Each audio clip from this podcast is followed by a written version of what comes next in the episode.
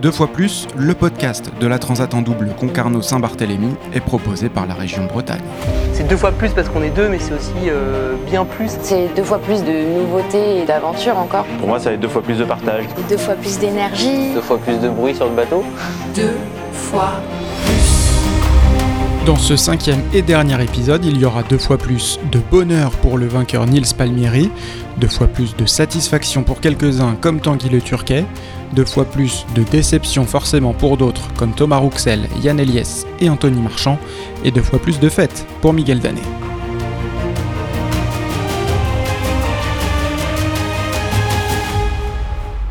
Grosse ambiance dimanche soir à l'arrivée de cette transat en double, Saint-Barth en fête pour accueillir le bateau vainqueur de cette édition 2021, Teamwork, skippé par le Suisse Nils Palmieri. Ça restera un des, euh, meilleurs souvenirs de ma vie, je veux dire, c'était complètement exceptionnel, on s'y attendait pas.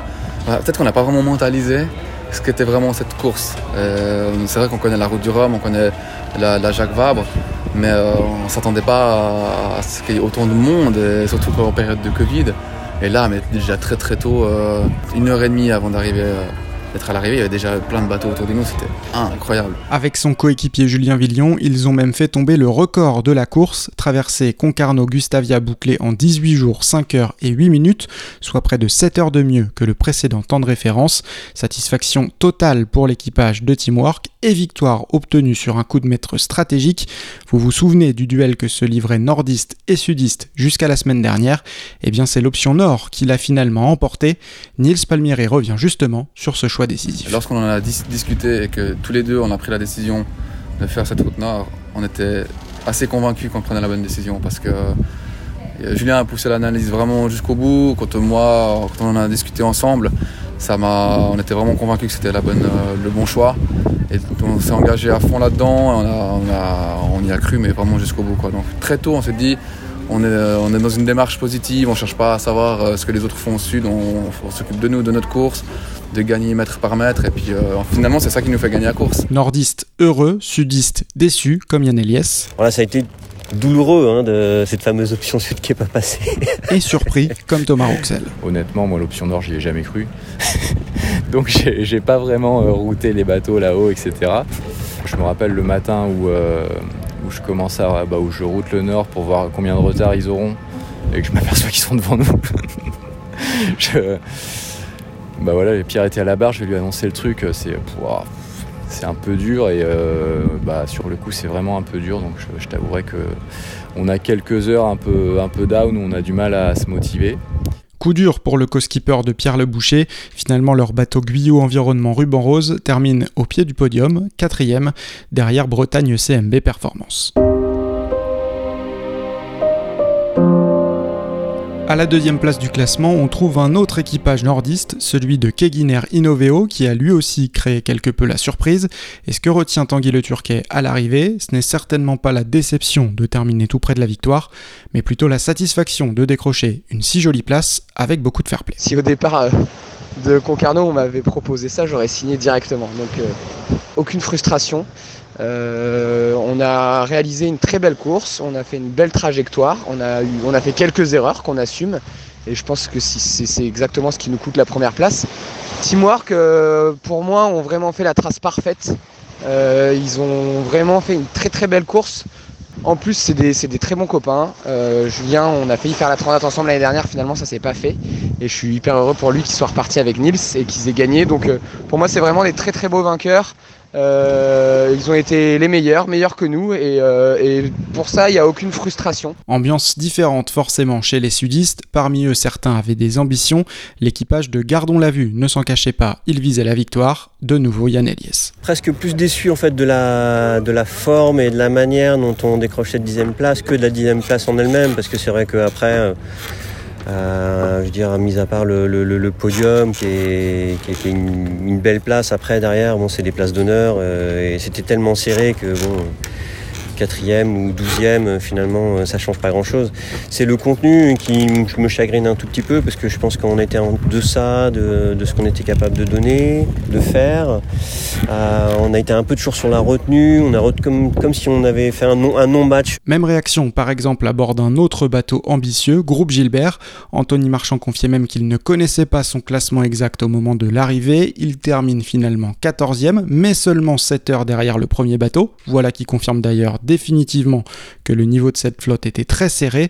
Et Anthony arrivait malgré tout à positiver à l'arrivée, vous allez l'entendre. Déçu, euh, oui, mais bon, on aurait pu être déçu d'être 7ème, d'être 8ème, euh, dans sa globalité, d'être 7ème ou 14ème, ça change pas grand chose. Euh, après, je pense qu'on peut être fier de nous dans le sens où on s'est vraiment battu tout le long. On a eu pas mal de soucis techniques qui impactaient directement la vitesse du bateau et, Dieu sait qu'en Figaro, chaque mille perdu, c'est une catastrophe pour, pour, les remonter. Donc bah, ça a été dur, de, ça a été dur. Ce qui est bien dans la voile, c'est que tu as, le temps d'avaler la pilule euh, avant d'arriver à terre. Donc euh, souvent les gens ils sont ouais mais t'es pas trop déçu Bah si déçu mais bon voilà ça fait déjà une semaine que qu'on le sait et que la pilule est avalée donc euh, même si tu fais 14e, je sais pas, t'es quand même heureux d'avoir d'avoir traversé. Il y a toujours un. C'est génial sur les justement sur les transats, c'est que même quand tu te prends une bâche, t'es quand même content de toi, dans tous les cas, d'avoir traversé l'Atlantique et de, se rajouter ça au, au CV et au compteur. Et voilà aussi pourquoi il y avait une vraie saveur de fête à l'arrivée des 36 marins de cette transat en double de l'autre côté de l'océan cette semaine. Rien à voir avec l'ambiance pesante laissée en métropole il y a trois semaines. Et il y en a un à qui ça a fait particulièrement plaisir, c'est évidemment Miguel Danet, parce qu'il termine déjà à une belle sixième place avec Eric Perron, 13 ans après leur première traversée ensemble, et surtout parce qu'il vit à Saint-Barth, il était donc de retour à la maison. C'est vrai que c'est magnifique euh, d'arriver à la maison, euh, de réussir à à voir tous les gens qui ont suivi le projet. C'est vraiment sympa d'avoir toute, les, toute la population et, et euh, c'est vrai que ça fait, ça fait du bien, je pense, à tout le monde, même dans la tête, et de, revivre en fait, d'avoir une vie normale. C'est toujours sympa de, de voir toute, toute cette population autour d'un projet et merci à vous. Quoi. Et cette arrivée festive de l'égoïste Cantina Saint-Barth et de tous les autres bateaux n'a pas empêché de tirer un bilan sportif, puisque c'était une course importante, c'était la toute première traversée du Figaro Beneteau 3, et tous les marins semblent avoir eu le même ressenti, cette troisième génération de bateaux est rapide mais inconfortable, les détails avec Tanguy le Turquet. À la fois je trouve que c'est un excellent bateau, euh, il est très rapide même dans des petites conditions, euh, finalement il mouille pas tant que ça au portant, et, quand même, c'est un bateau qui, t'offre des, belles sensations. Et sur une transat, c'était vraiment grisant euh, de barrer ce bateau et un vrai plaisir de, le mener à fond parce qu'il est robuste. C'est un bateau de série qui a été assez bien construit et, du coup, il tient quand même euh, bien euh, ce qu'on lui, demande. Enfin, tu vois, les figaristes, on est assez réputés pour tirer fort, fort, fort sur les bateaux. C'est le cas. Et le bateau, il a, il a pas bronché, il n'y a, a rien qui a cassé. Donc, de ce point de vue-là, c'est une grande réussite. Euh, en fait, le bateau pour moi est une réussite. Le seul souci, c'est qu'il est extrêmement inconfort. En double, on vit un peu comme des chiens à bord. Il y en a toujours un dedans, un dehors, parce qu'on peut pas être à deux en même temps, dedans et dehors. Je pense qu'à mener en solitaire sur une transat, euh, en fait, je suis même pas sûr qu'on puisse y arriver. En double, déjà, c'était très engagé, alors que les conditions météo étaient assez maniables, je dirais. Mais, euh, voilà, le bateau est vraiment très très dur. Mais en même temps, c'est bien. Hein. c'est aussi comme ça qu'on qu'on repousse les limites et qu'on a des très très des aussi beaux vainqueurs. Tanguy se disait donc particulièrement épuisé à l'arrivée, mais les plages et le soleil des Antilles étaient d'autant plus mérités.